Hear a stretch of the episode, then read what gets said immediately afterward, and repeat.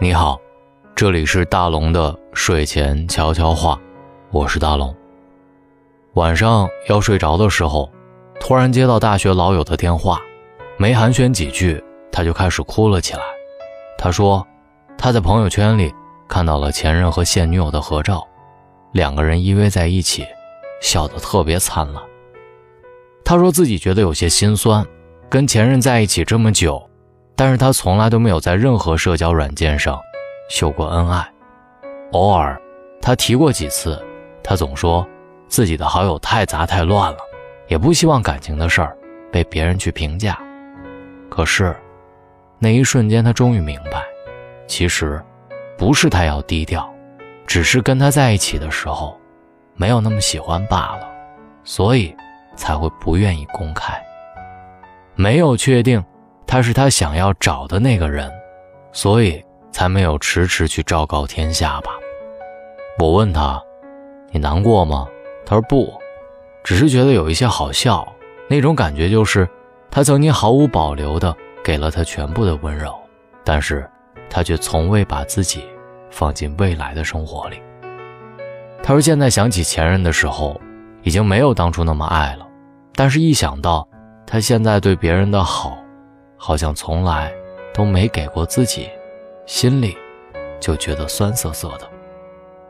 我突然就记起他分手的那段时间是怎么度过的，每天都很颓废，不吃不喝，总觉得世界都是黑暗的。他说他想不明白，为什么曾经看起来那么好的两个人，怎么说散就散了，也想不通为什么他能够说不爱，就真的不爱了。分手的那种决绝，他到现在想起来，都觉得十分陌生，就好像两个人从来都没有爱过一样。直到现在，看到对方有了新的生活，身边出现了新的人，他才恍然大悟，原来有些感情，不是合适就可以了，也不是强求就能够走到最后的。也许，他们是相遇的时机不对吧？也许。因为两个人在一起还不够好，又或者只是因为没那么爱罢了。我们好像都或多或少跟现在的朋友们聊起过彼此的前任。有人说他的前任一束花都没有送给他过，两个人在一起一年多的时间，很多个节日都在一起过的。明明会有很多次机会，可是前任从来都没有这么做过。他说，他很喜欢花，很想让他送一束，不要什么玫瑰，不要什么贵的，二十块钱一束的太阳花都可以。但是跟前任在一起的时候，他总说那种东西不实用，不如把钱花在其他地方。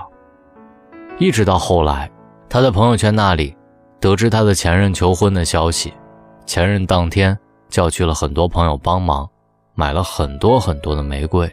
说了很多很多的情话，说到动情的地方，视频里他还掉了眼泪，结局也是皆大欢喜，两个人抱在了一起，也看起来是如此甜蜜和幸福。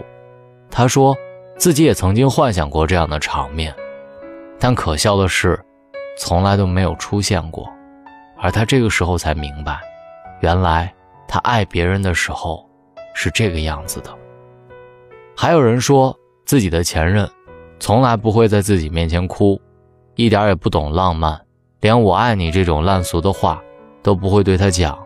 后来分手了，他突然发现，前任对下一个姑娘，不是这个样子的。是啊，我们总是突然恍然大悟，等着，看着他爱别人的样子，你就会知道，他曾经，没有那么爱你。我们也曾经很努力的去维护一段感情，也曾经努力的认为那个人是共度余生的人，也曾经坚定的想和他拥有未来。可是现在都没有了。其实变的不是我们，变的只是时间和这个人究竟是不是对的人。也许他也曾经是对的人吧，他把自己最稚嫩。和最残酷的一切都给了你，他在你身上表现出来的不耐心，也许他在认识下一个人的时候就学会了。他在你那里不懂付出，做尽傻事，让你抓狂。也许他在下一个爱的人那里就变得懂事又体贴，面面俱到。他在你那里也曾经让你失望和崩溃过，但是也许他对下一个人的时候却满是宠溺、关心和爱护。有人说，爱情大抵就是前人种树，后人乘凉。其实现在想一想，好像也没有什么不对的。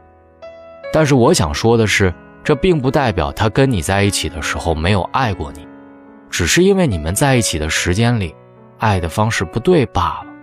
你忍受不了他的缺点，忍受不了他给你一切不好的方面，而等到下一个人出现的时候，他就学会。而且长大了，爱从来都是让我们长大的，爱也是我们毕生的功课。爱需要我们付出很多很多的努力和失败。我们学会爱，在坦然的接受被爱；我们学会错过那些没有和我们走在一起的人；我们学会接受离开；我们学会接受那些曾经不好的一切；我们放手成全。再好好的去拥抱下一个人。每一个人都有这样一个前任吧，他教会你了很多很多的东西，希望他过得好，也希望你懂得珍重，再用尽全力的好好去爱身边的人，好吗？这里是大龙的睡前悄悄话，今晚就让我们尽情的讲述一下前任的故事。如果说。前任在你身上留下了什么？能不能把那个印记告诉我？比如你的某个习惯。找到大龙的方式：新浪微博找到大龙，大声说，或者把你的微信打开，点开右上角的小加号，添加朋友，最下面的公众号搜索“大龙”这两个字，找到我。各位好梦，晚安。走不完的长巷，原来也就那么长。跑不完的操场，原来笑成这样。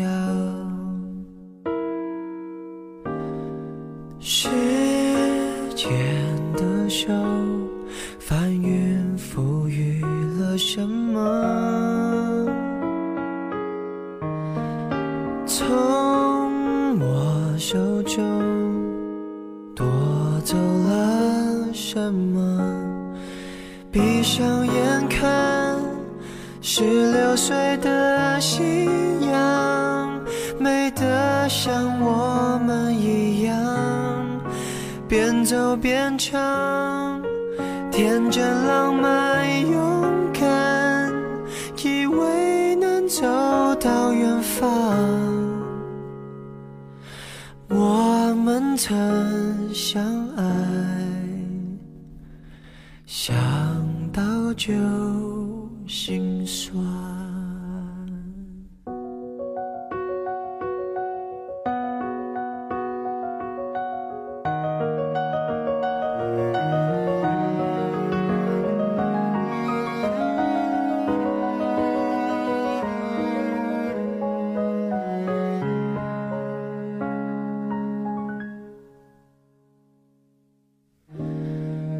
人潮拍打上岸，一波波欢快的浪。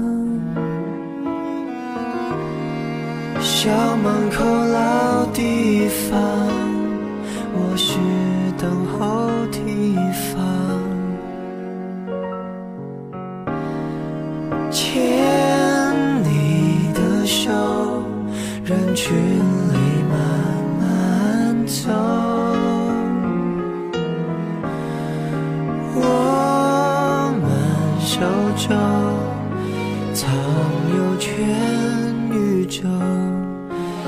上眼看最后那颗夕阳，美得。像一个遗憾，辉煌爱上青春变慌忙乱，我们潦草的离散，明明爱呀，却不懂怎么